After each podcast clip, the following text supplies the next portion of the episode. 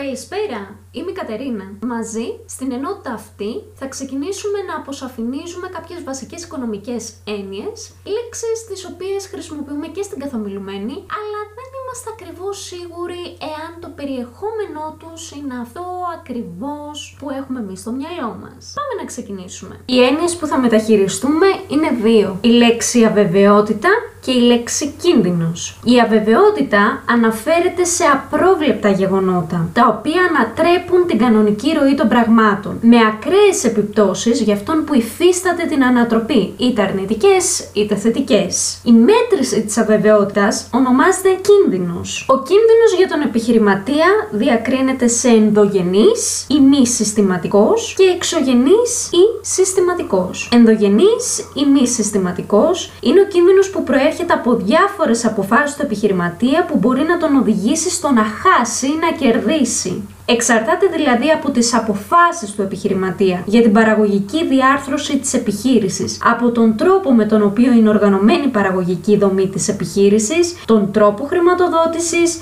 την πολιτική πρόθεσης προϊόντων και υπηρεσιών, τον προγραμματισμό και την οργάνωση της επιχείρησης, εξωγενής ή συστηματικός είναι ο κίνδυνος που δεν εξαρτάται άμεσα από τι αποφάσεις του επιχειρηματία και συνήθως οδηγεί σε ζημία εάν πραγματοποιηθεί. Οφείλεται σε γεγονότα του εξωτερικού περιβάλλοντος της επιχείρησης. Ο επιχειρηματίας και η επιχείρηση λειτουργούν σε ένα οργανωμένο περιβάλλον, όπως η αγορά και γενικότερα η οικονομία, η οποία προσδιορίζεται είτε από εθνικά είτε από διεθνή κριτήρια στα πλαίσια της παγκόσμιας οικονομίας.